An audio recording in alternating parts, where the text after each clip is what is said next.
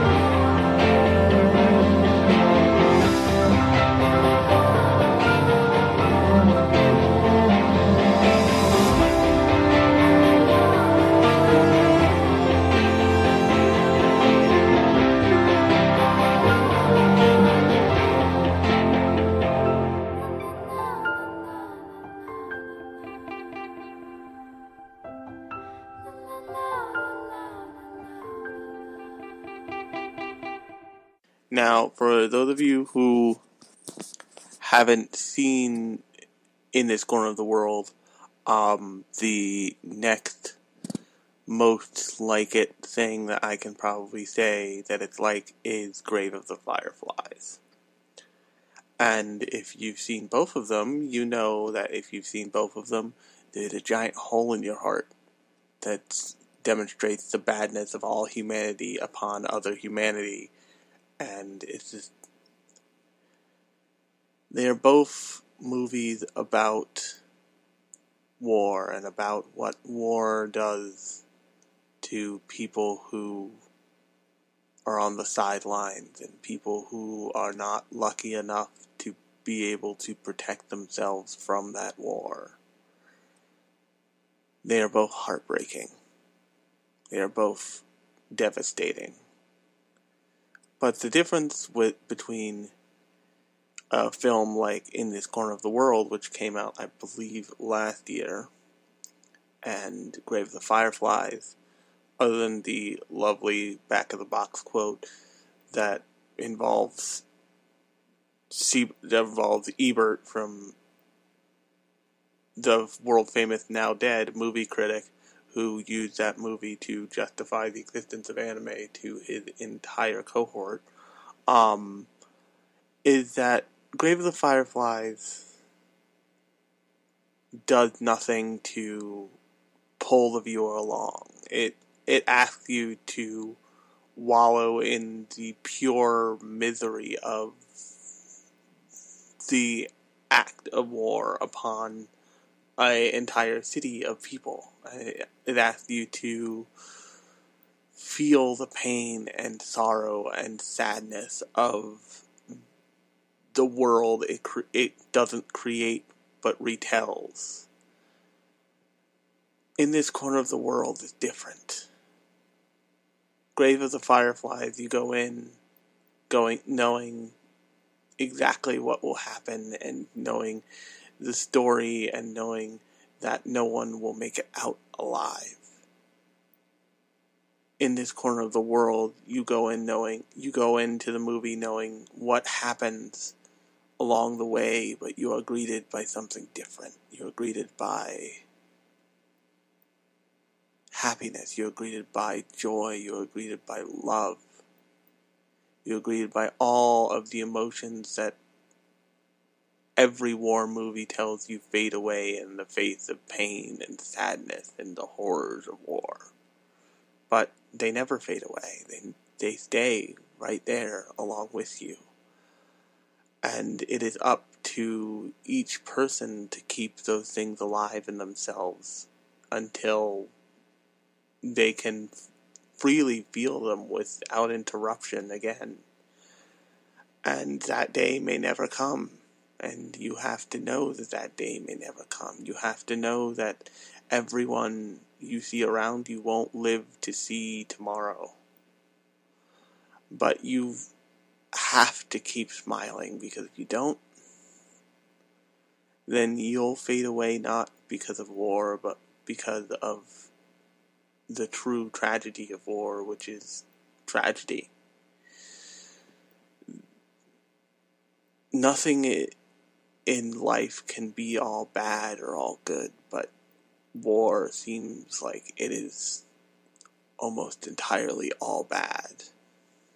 But in this movie, they do a good job of demonstrating everything that people go through, that truly living in a war-torn country is, that truly living in a constantly bombarded and firebombed and destroyed country is. You see the rations that they talk about in Grave of the Fireflies, but you see them joking, you see family life, and you see the truly kind of beautiful moments that people share with each other that are life. And that makes the highs that much higher, and that makes the lows in this movie that much lower. It is, in so many words, of tragic happiness that they've let you experience throughout the entire film. It's almost amazing in the way that it knows exactly what it's doing. And for those of you, just to flip out of my weird, depressing poetry moment for a second here, for those of you who don't know who is behind this movie, it's the same person who's hilariously behind shows like, or the one big show you'll probably know him from is Black Lagoon. And Black Lagoon is a totally different show, but it has a knack for displaying the kind of unapologetic, hopeless darkness that happens to people who slip between the cracks and become outlaws. It's a very different show, but it has the same attention to detail. It has the same moments of defined emotional beats without needing, without feeling that it's depending on you to fill in the gaps, and it's depending on pop culture to fill in the gaps. That's something that Black Lagoon shares with this film, with In This Corner of the World, is that In This Corner of the World knows that you will feel the character's emotions whether or not it puts in the references that everyone knows, whether or not it makes the characters react to each other the way everybody understands. And it does such a beautiful job of storytelling and of emotionality and making you feel with the characters and making you not care that it is manipulating you, because what it's doing feels less like manipulation because of the story, because the subject of the story, and more like storytelling, because it is telling a story that you feel like you know it occurred, but you would never hear, because it is the story of people who lost. It is the story of the other side. It is the story of the people who were the nation of the people who attacked America and lost.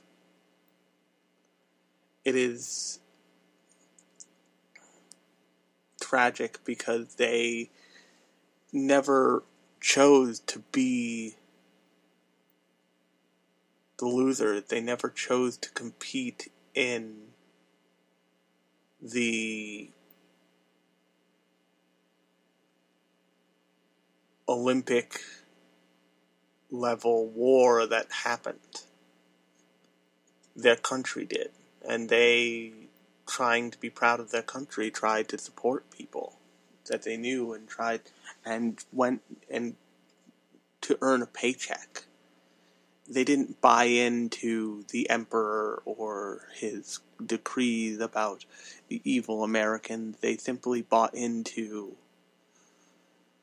living, and they bought into the hatred they felt for the planes that dropped firebombs on their houses, and the planes that killed their neighbors, and the planes that destroyed their families. It's hard to imagine for most people what that kind of loss is, and what losing people in a way that takes them well before they were supposed to go is. And all throughout the movie you feel this sense of calm. And part of that is because of the calm, collected inner voice of the main character. But another part of that is because the main character has a thing she attached to, an activity she loved to do. And that activity is drawing. She loved to draw. And this movie takes its beauty from its art style and has moments of complete transformation. And there is, and I have to issue a spoiler warning here. So if you plan on seeing this movie, it is out the day that this podcast comes out, on March 15th on Netflix. If you have Netflix, I encourage you to sit and let this movie just pump itself into you, and it will. You may be thrown off by the voice acting at first, but as time goes on, you begin to understand why the American voices sound the way they do. I didn't listen to the Japanese dub, but I'm sure the Japanese dub had a similar cadence to it. But the main character, who is a woman who, as a young girl, falls in love with a young, befriend the homeless girl in her grandma's attic who eats her watermelon and falls in love with a young boy whose parents are drunk and abusive after the loss of his older brother, is forced to marry a young man she's never met before, or at least you're led to believe she never met before, or she doesn't remember meeting before. And that young man takes her to his hometown and his parents' home, and she is sheltered and unprepared. But the thing she depends on, the thing she leans on, is something I've always leaned on as a person. And I'm crying talking about this. She leans on art. She leans on drawing, on illustrations, on drawing the world around her and using her hand to convey her emotions and her imagination onto a page, day by day, hour by hour. It's what brings her calm. It's what brings her happiness. It's what centers her. And then that disappeared from her life. In the flash of a bomb that takes her young niece away from her, her hand also disappears. She can no longer draw with her dominant hand. She is left with the crude scribblings she can maybe come up with her left hand. And that, to me, as someone who draws every day, as someone who retreats into his sketchbook app of choice to figure out his life and become okay with the world again, broke me. I broke down. I cried. Probably about as hard as I cried when I was in the middle of watching Grave of the Fireflies and everything went bad. And from that moment, everything goes bad in this corner of the world for a long time. And it is a long time until the movie gives you or the characters a reason to laugh again. But that's the thing. That's the best thing about this movie. If there is something that is truly positive in this movie, it's that it gives you, the viewer, and all of the characters reasons to laugh again. It gives you a pause to unmitigated darkness that it paints forever. Even in the last moments when you witness a young girl's mother dying from the atomic blast fallout, that young girl finds the main character and her husband and becomes kind of their surrogate young daughter / child. And there's something... there's something amazing about movies that manage to convey the fact that everything will not be okay, but you will be okay as long as you keep putting one foot in front of the other, as long as you keep waking up day after day, as long as you survive. And this movie... Its goal is not happiness. That is something that happens to the characters as they move through the world, just as sadness and pain and fear and destruction happens to their lives as well. Its goal is the survival of the characters. It is at first a basic need, but by the end it is a necessity. These characters don't want to be happy. They want to be alive. And that's what happens. And But in this movie, there are small tragedies that make you pause and feel them for a moment. The character, I forget her name, but there's a character who you meet in the first moments of the movie as a homeless young girl who steals food from the not well off, but much wealthier family whose attic she lives in. Well, the movie's going on and on and on, and our main character, the girl who married away into a different city in a different town outside of a different city, gets lost in the city, and she wanders into the red light district, and she's all of a sudden surrounded by the red gates of the brothels that all of the sailors are frequenting. And she's sitting there, and she's lost and frustrated. Nobody quite knows how to get out of it, how to get out of the red light district, so nobody can give her instructions on how to herself. And a young prostitute approaches her and says, "You draw beautifully. Could you draw something for me? And you seem lost." And she does the charming little Charlie Brown head tilt that she always does, squints her eyes, and says, "Yes, I'm lost."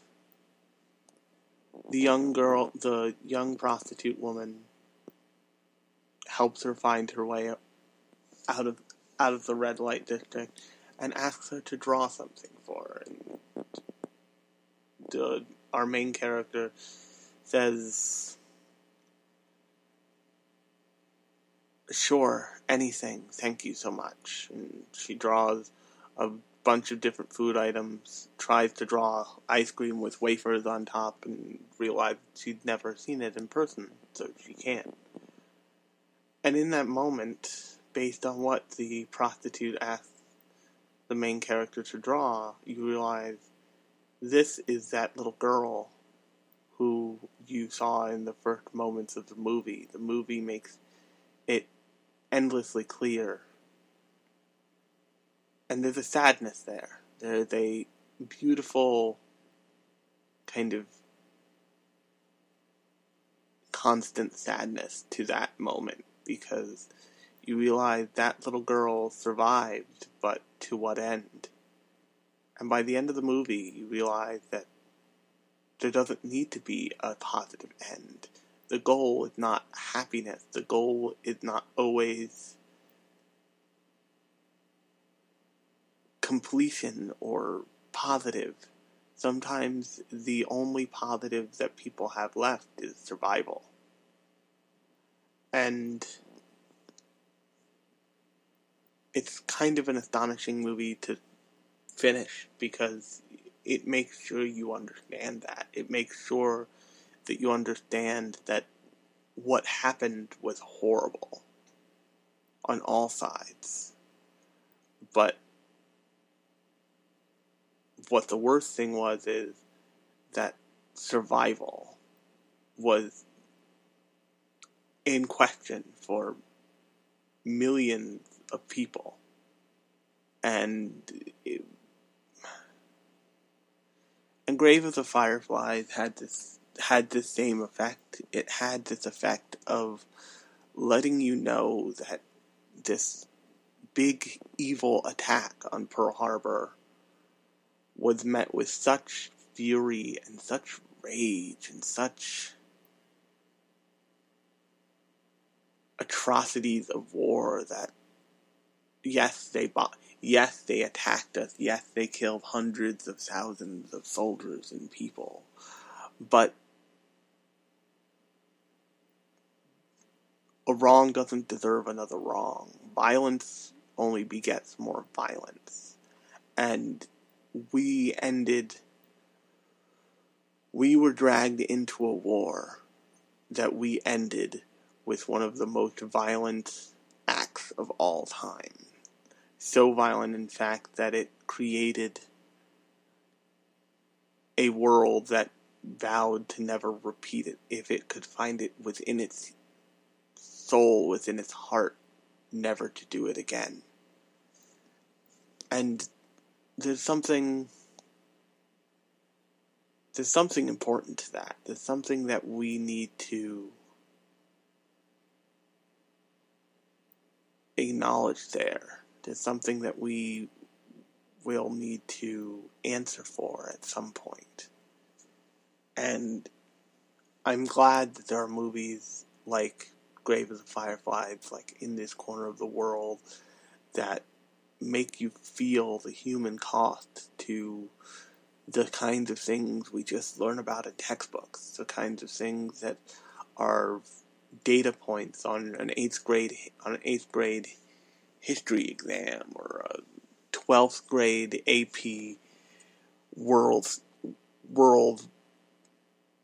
something course, because that stuff is so dry and so devoid of emotions, and it mentions the kinds of things that are covered in movies like this for feature length in the span of a sentence in the middle of a paragraph, and it gives you a grainy black and white photo, often that obscures what truly happened to the people just out of frame of it. If you've ever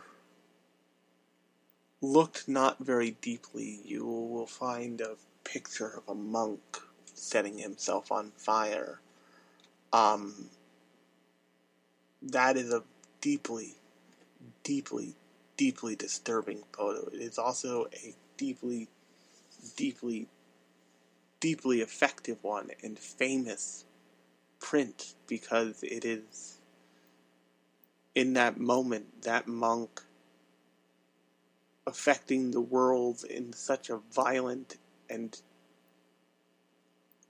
undeniable way that it couldn't be swept under the rug, it couldn't be omitted from the history books, it couldn't be forgotten. The cause may be forgotten, but the sentiment and the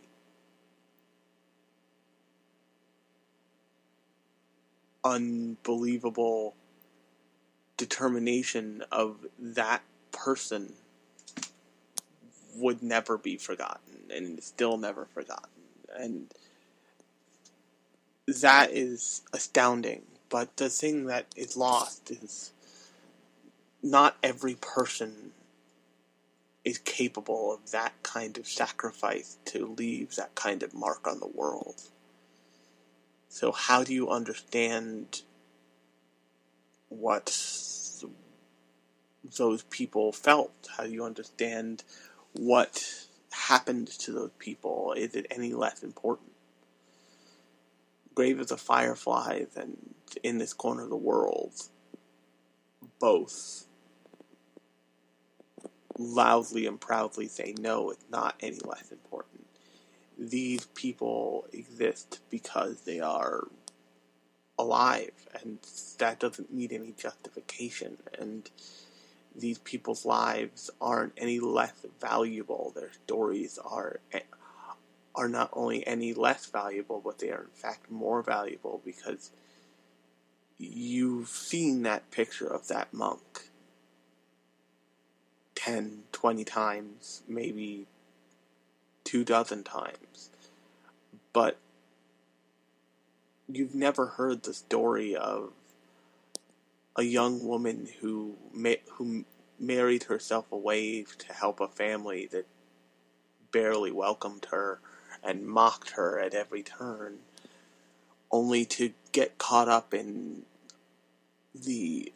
on the losing end of the second greatest war in the history of the world. You've never heard about the young man who comes back to his kindergartner sister only to die of starvation and loneliness in a place no one ever saw in their life, and buried his sister in an unmarked grave only to die on the side of the road himself.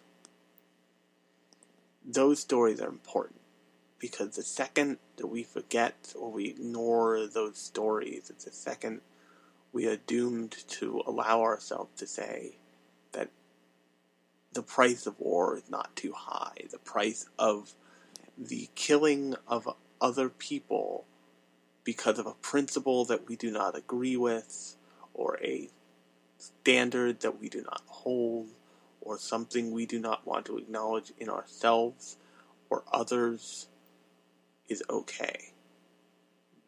Acts of violence are never okay, regardless of how they happen, regardless of why they happen. They are never okay. And there's a line that the main character keeps saying. She says, "We will never surrender to violence." And she breaks down towards the end of the movie, because after the atom bomb is dropped on Hiroshima and Nagasaki, Japan surrenders. She can't understand why. She at that point has lost her hand, her almost will to live, her young niece, all of these things, and she was prepared to lose her, and you find out that at that point she was prepared to lose her left hand, her left foot, her left leg, her left arm, her right foot, her right leg.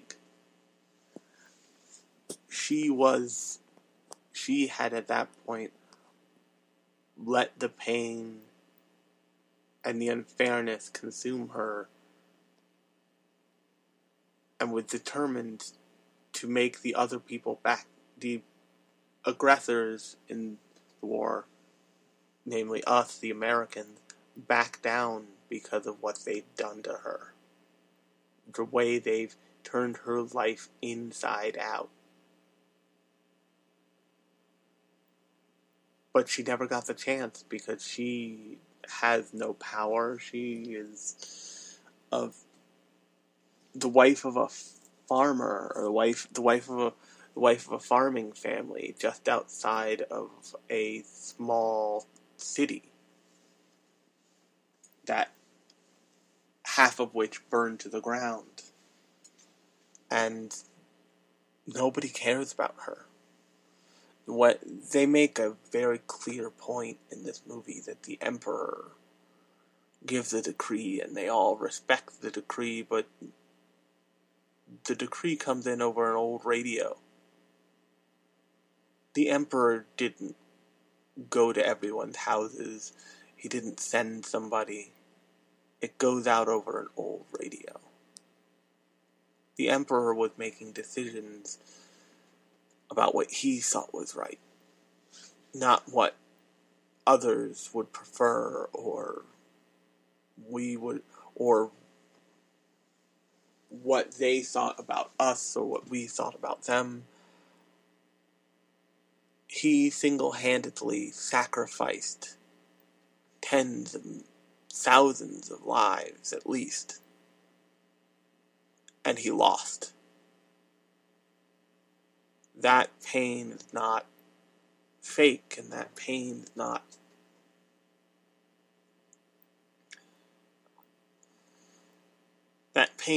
unimportant. And it's important that people see that there were everyday people behind a country that attacked other countries. A country that has been the aggressor, that is still to this day very, very ungracious towards outsiders, and towards outsiders in their own hemisphere.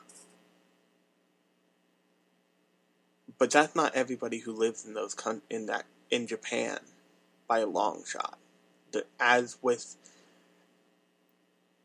countries like America, there are all kinds of people everywhere.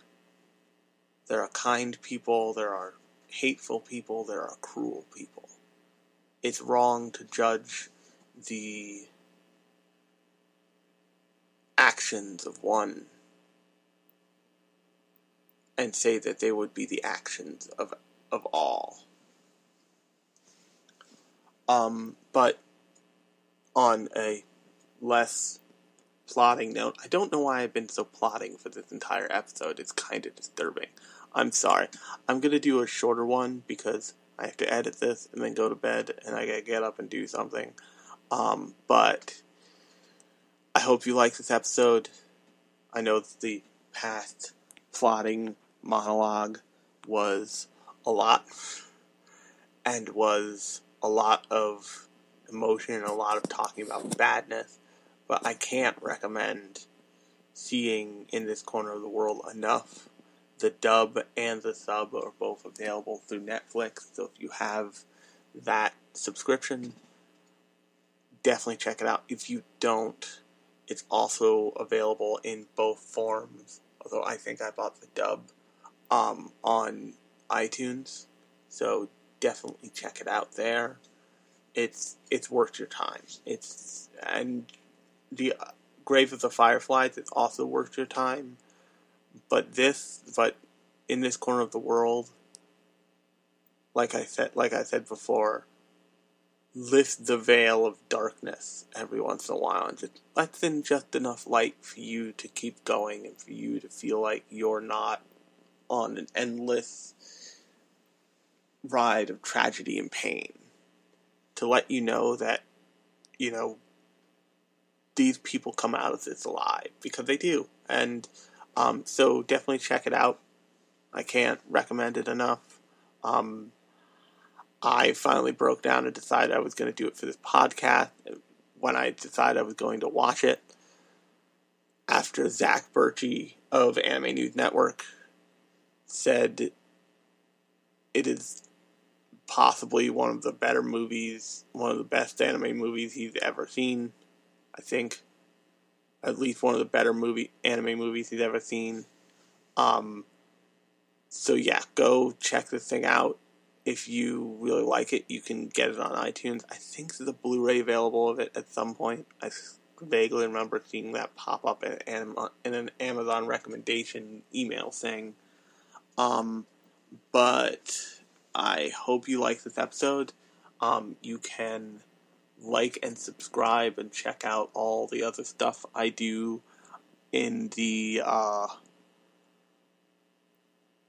can check out all the other stuff I do in the link in the description underneath the podcast art for this episode. You can also, if you like this episode, please subscribe to an iTunes, give me a 5-star rating. That helps other people find this podcast, and share it with your friends.